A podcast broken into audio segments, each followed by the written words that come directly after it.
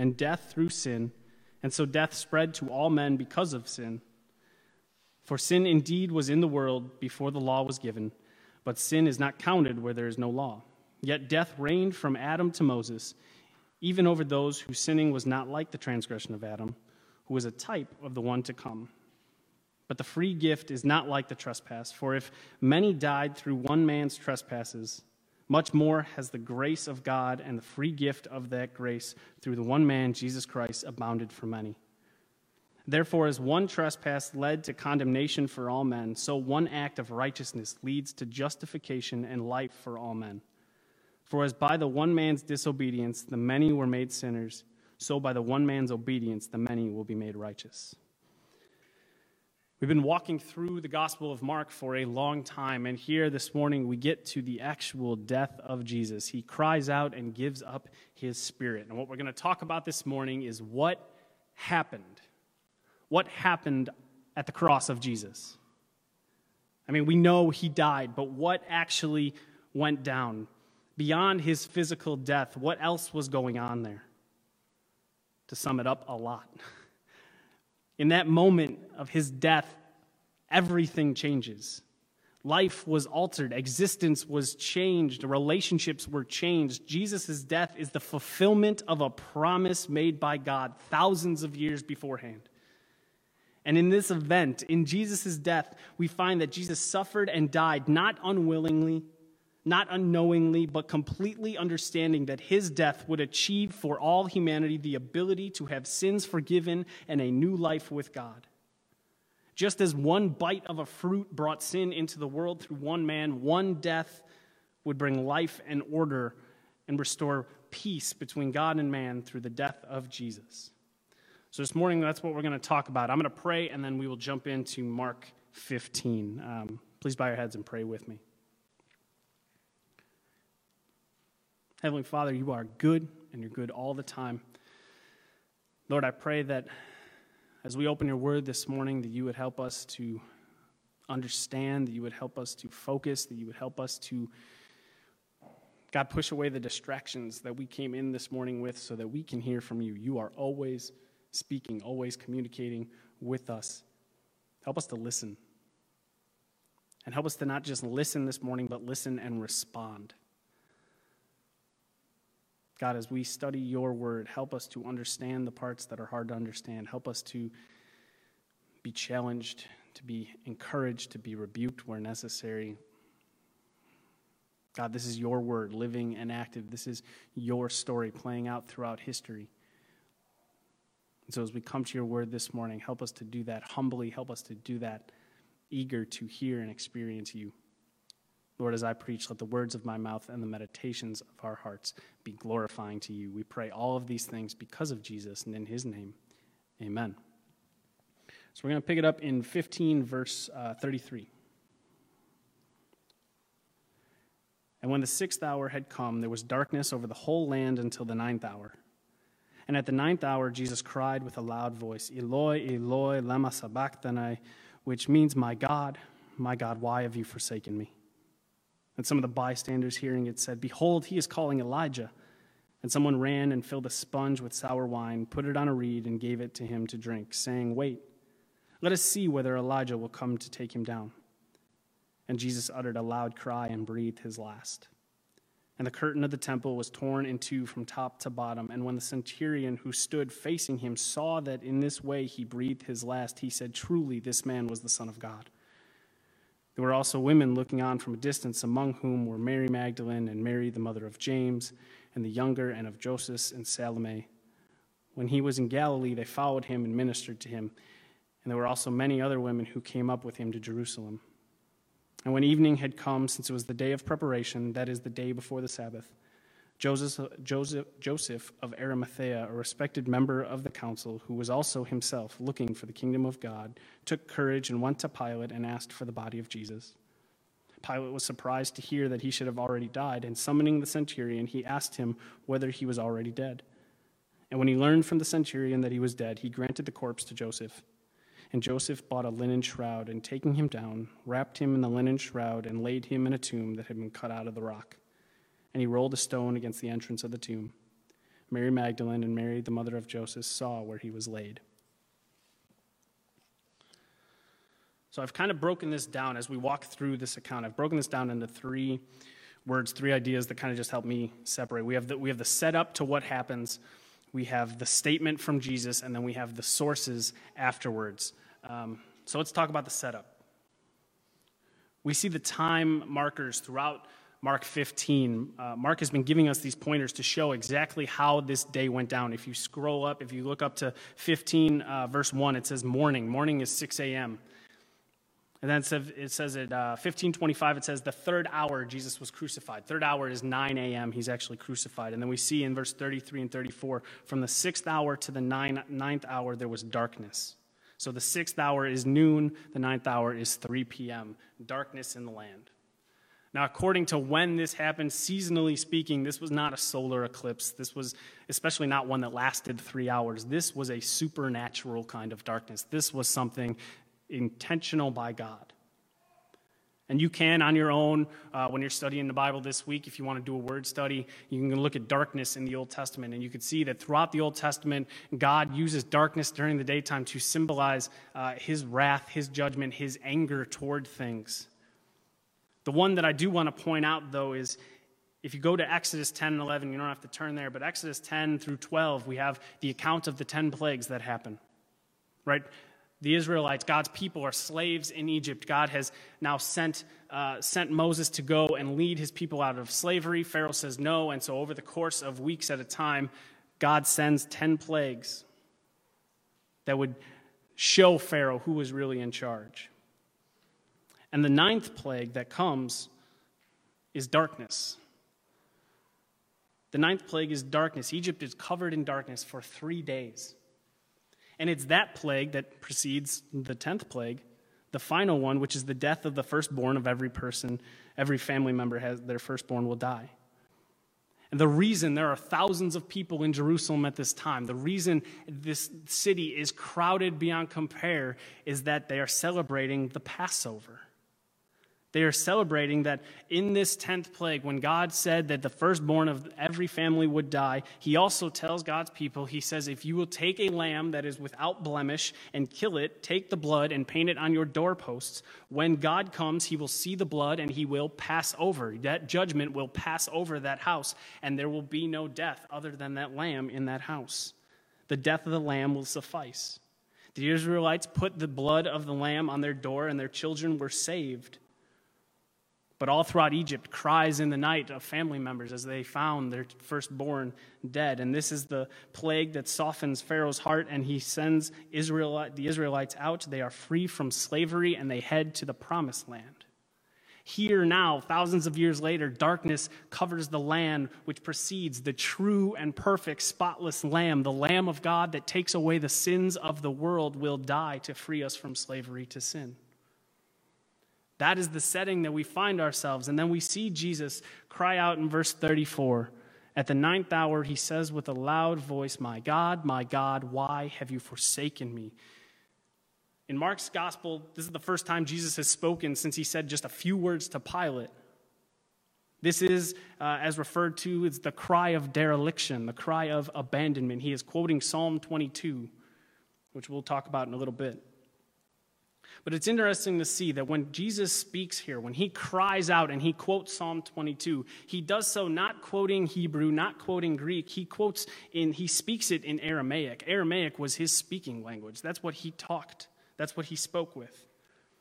When Jesus cries out in this moment of pain and exhaustion, he does so not with the Hebrew version that he has memorized, but he internalizes it into his own native tongue.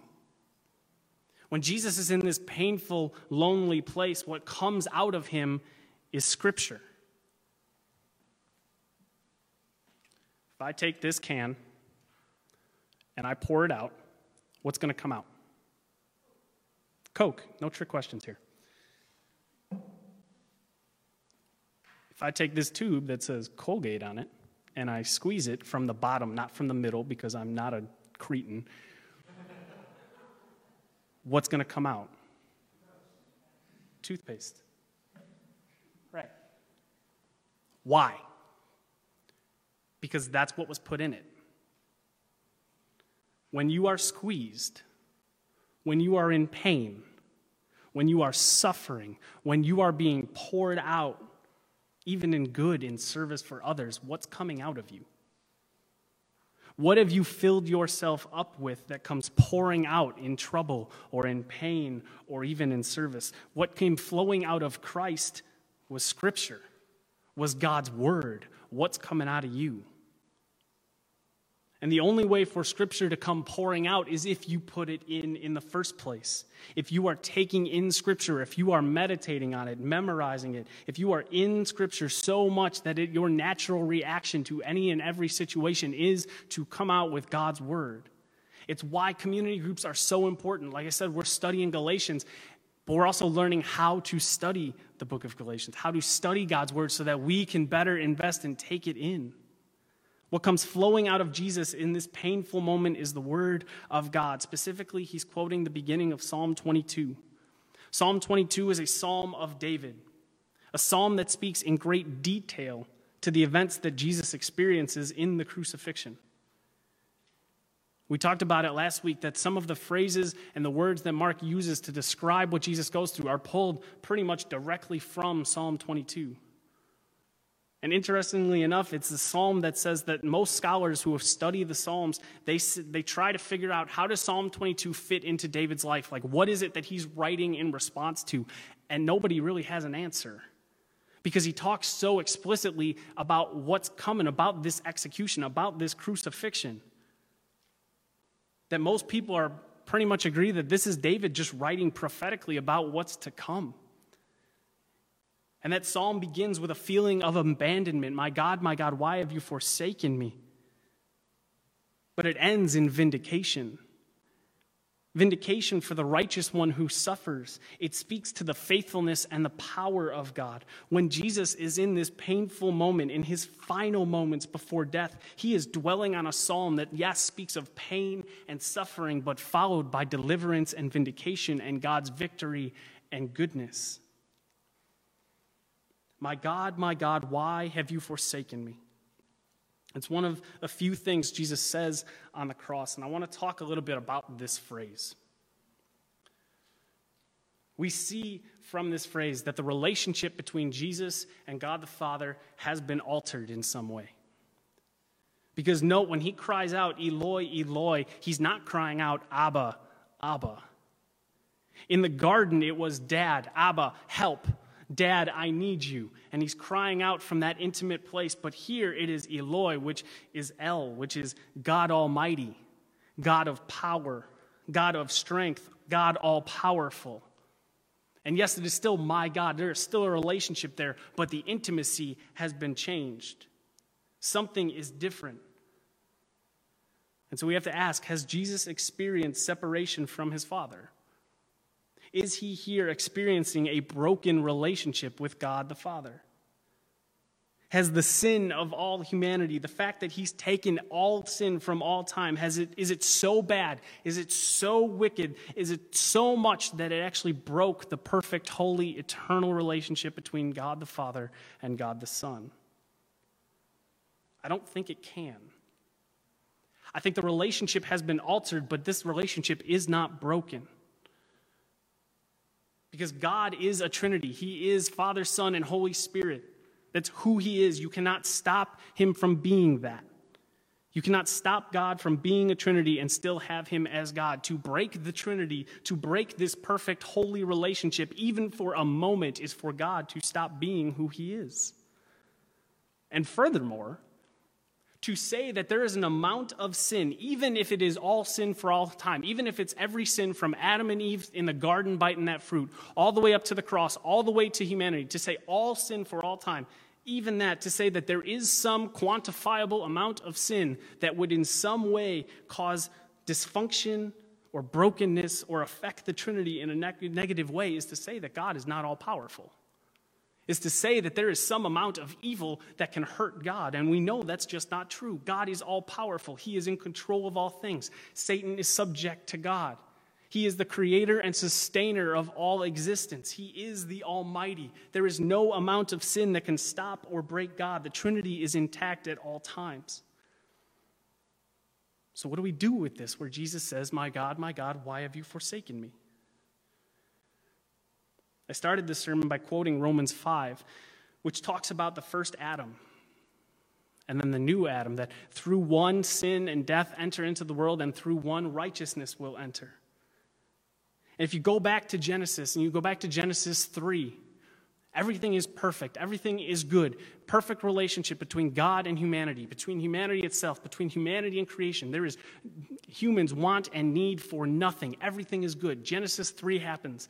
Sin enters the world. Adam and Eve rebel against God. Perfection that is everywhere has now been severed everywhere until Jesus can come to fix it. In that moment, sin increases in the world by 200%. But after they eat that fruit, in Genesis 3, it says they heard, Adam and Eve heard the sound of the Lord God walking in the garden in the cool of the day. And the man and his wife hid themselves from the presence of the Lord among the trees of the garden. But the Lord God called to the man and said to him, Where are you? Sin enters the world for the first time. God does not run, He does not ignore it, He does not hide from it, He does not turn His face from it. God goes walking and looking for it. God shows up. They heard him walking. God is in their presence, and he provides for them hope. He provides them a promise that one day Satan will be defeated, sin will be defeated by the Messiah. The relationship between God and man that has just been severed will be restored one day. And then he continues to care for them in their sin. He removes them from the garden so they don't live forever trapped in sin, and he clothes them. He gives them the first animal sacrifices made to clothe Adam and Eve. He cares for them in their brokenness. He provides a way for them. And this is throughout history how God has interacted with his people. God has provided for his people even in the midst of their rebellion. The Old Testament is really the story of God who is good and holy and perfect, and he has a good relationship with his people. Everything's good. They're worshiping him, they're trusting him, they need for nothing because he's got them. And then through a very different ways, they choose sin in various forms. In idolatry and selfishness, they choose all kinds of different forms of sin. And then God's people walk away from him. And then God sends judges and prophets and priests. He sends people to say, God wants you to come back to Him.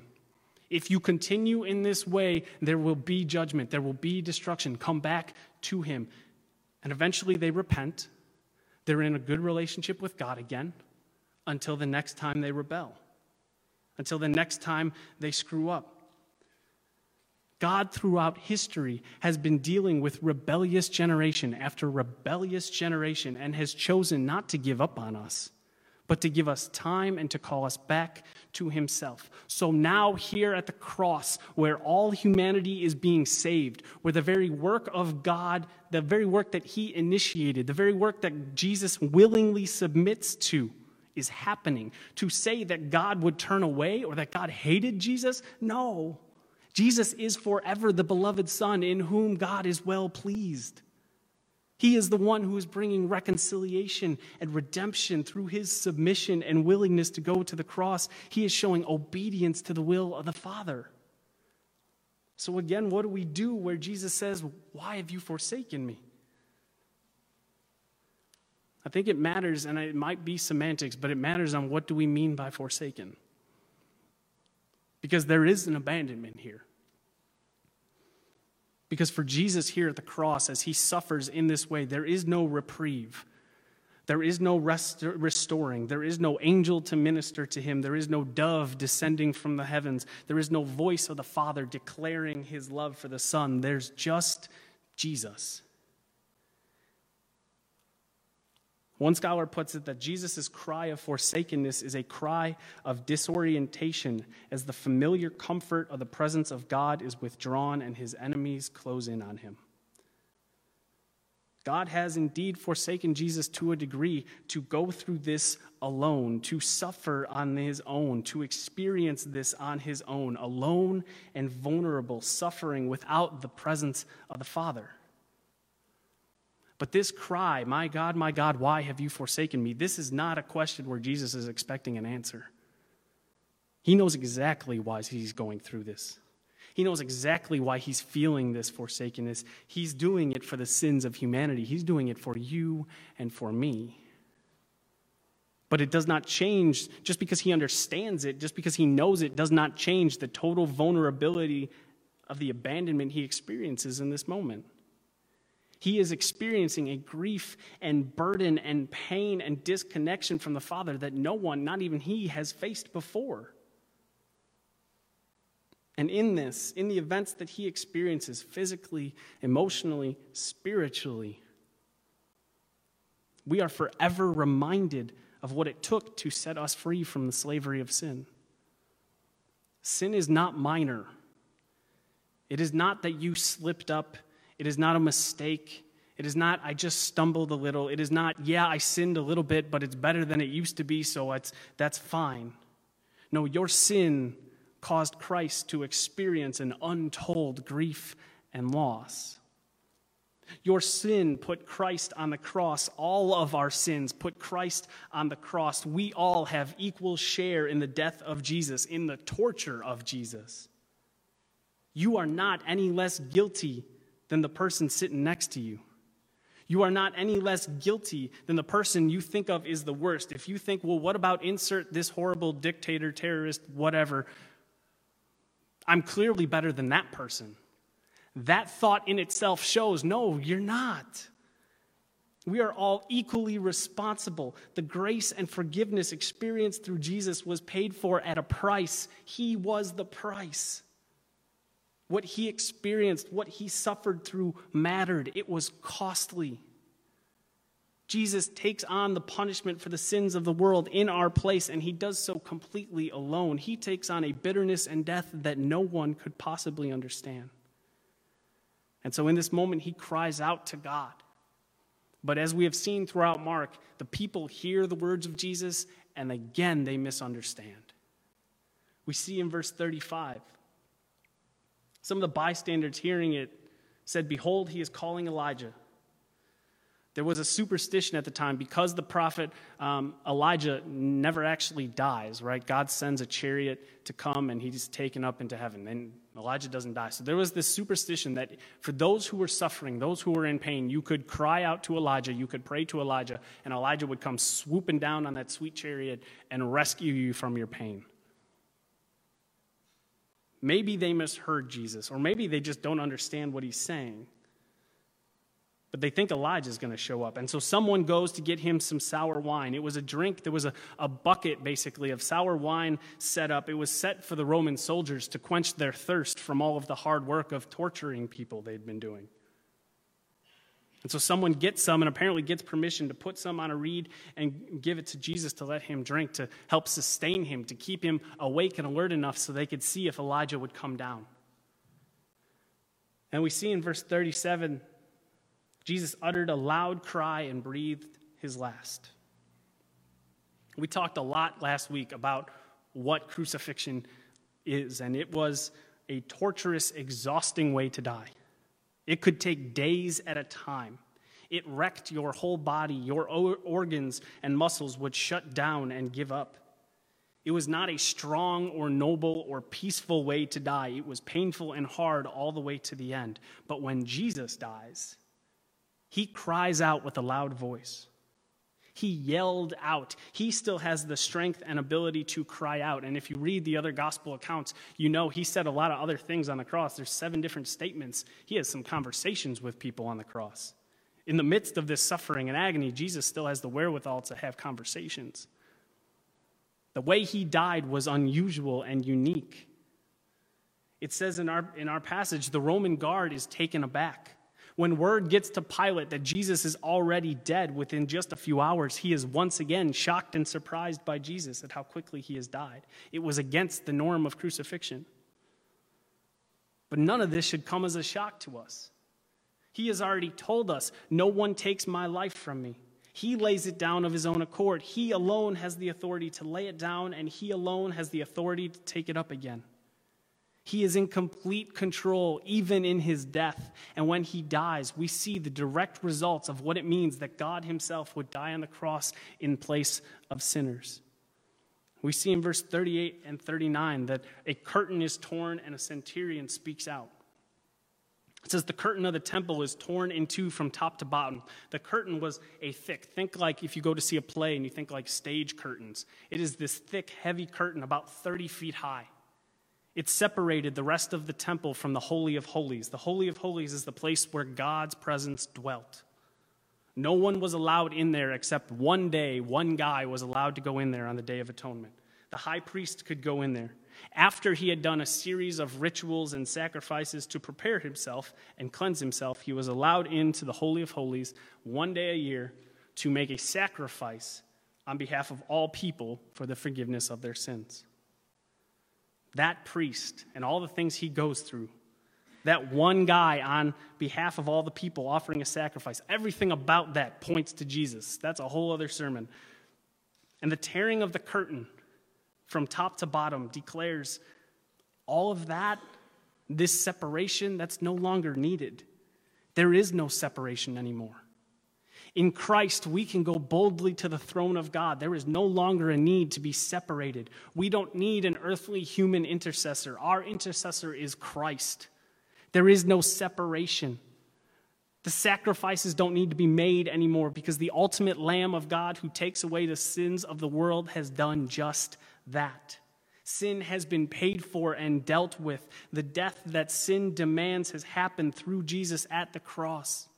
All are welcome to the presence of God, regardless of who you are, and you can find grace and forgiveness and hope. And immediately after this happens, immediately after the tearing of this curtain happens, the reality of that sets in and is emphasized in the words of the centurion a Gentile guard, someone outside the family of God, someone who was directly involved with the killing of Jesus, speaks and declares truly this man was the Son of God. This outsider speaks based on what he has observed of Jesus in his suffering, what he has observed of Jesus in his death, and it leads him to declare who Jesus truly and actually is. At the time, this phrase, Son of God, was found on money. It was found on the coins, but it wasn't about Jesus, it was about Caesar. The role of Caesar was that you were the son of a deity. It's what Caesar referred to himself. There was an entire cult built around worshiping Caesar as a god, but this Roman soldier, who has only known that idolatry of the Roman world, declares it is this beaten and battered son of a carpenter who is the actual Son of God. This statement from the centurion, this is the gospel played out that those who are by nature outside of the family of God, those who are enemies of God, actively rebelling against Him, can experience Jesus and know who He truly is. No one, not even the soldiers who killed Him, are outside of the grace and forgiveness and love of God. He was not just some guy. He was not just a good man or teacher or rabbi. He was the Son of God, come to earth to die for the sins of the world, and in doing so, give all people access to God. We see in verse 40 and 41 a group of women who were there. They, they saw everything happen. They came up to Jerusalem with Jesus. They saw him die. They saw where he was buried, and that will become very crucial because it is this group of women who will go to the tomb on Sunday morning and find Jesus is gone. They will be the ones who leave the tomb and declare that Jesus is alive. Their accounts are not secondhand, they are eyewitnesses, experiential witnesses to everything that has happened, which will add much needed credibility to their statements, which we'll talk about next week. In the death of Jesus, God, who created everything, steps into the humanity he created, not only to teach us great, to, great truths not only to do some miracles, but he has come to die. He enters and lives the life to the fullest, and the main objective to get to this hillside on this Friday to be strung up on a cross. And it is there on the cross that he experiences something brand new to him the absence of the presence of God. He will fulfill his ultimate goal and task alone without the comfort, the encouragement, or the presence of his Father. He is not hated but he is loved by his father in this moment, but there is an absence. And that's why it had to be him. Because he alone could suffer in this way. He alone could resolve to endure this gut wrenching pain, both physically and spiritually. And all of it the suffering, the pain, the loneliness, the death none of it was a surprise to him. None of it was a shock. None of it was outside of the will or plan of God. Jesus knew fully and completely what he was walking into, and he did it for the same reason he was sent in the first place out of compassion out of justice, out of love. All of those things are mixed and mingled and presented for us at the cross. God the Father, full of love and justice, sends God the Son to carry out the one sacrifice that can atone for the sins of humanity. And by the power of God the Holy Spirit, he accomplishes this goal in a gruesome and exhausting and ugly way. The first Adam brought sin into the world and death and chaos.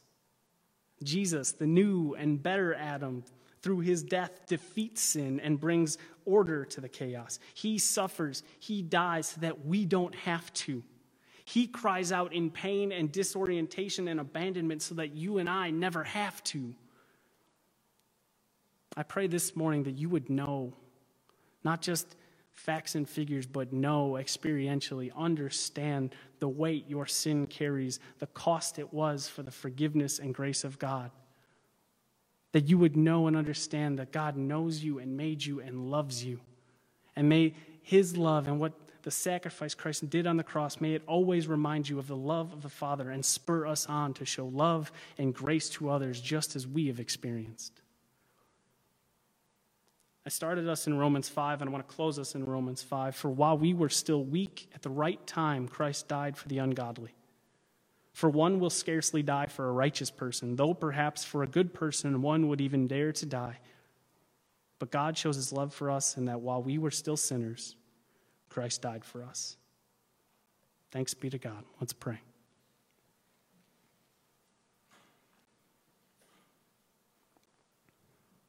Heavenly Father, we thank you. God, we thank you for sending your Son. We thank you for the love, the justice, the compassion that you would send us a way to redeem and restore this relationship that has been broken by sin. That you would do all of the work, that God would do everything, that we just need to respond. And even in the having the ability to respond is you doing the work. God, you are good and you are for us and not against us, and you showed it in sending Jesus. Lord, we thank you for the cross, for as ugly and messed up and uncomfortable as it may make us, there's life and there's hope and there's grace found there. God, we are amazed at it. We are overwhelmed by it. Lord, let us never take that for granted. God, I pray that if there is anyone here who doesn't know you, who hasn't put their faith in Jesus for their forgiveness of sins, for their new life, for their grace, that they would do so this morning, that they would come and taste and see that you are good, to know that you are for them and not against them, that you are welcoming them into your family. And for those who know you, Lord, help us to never forget this, to never lose sight, to never see what Christ did as trivial or ordinary. That we would forever be reminded of the costly grace that we have received. And let that reality spur us on to be the lights of the world you have called us to be. God, we thank you for the cross. We thank you for sending your Son to die for us. Lord, help us to live in response to this reality. Amen.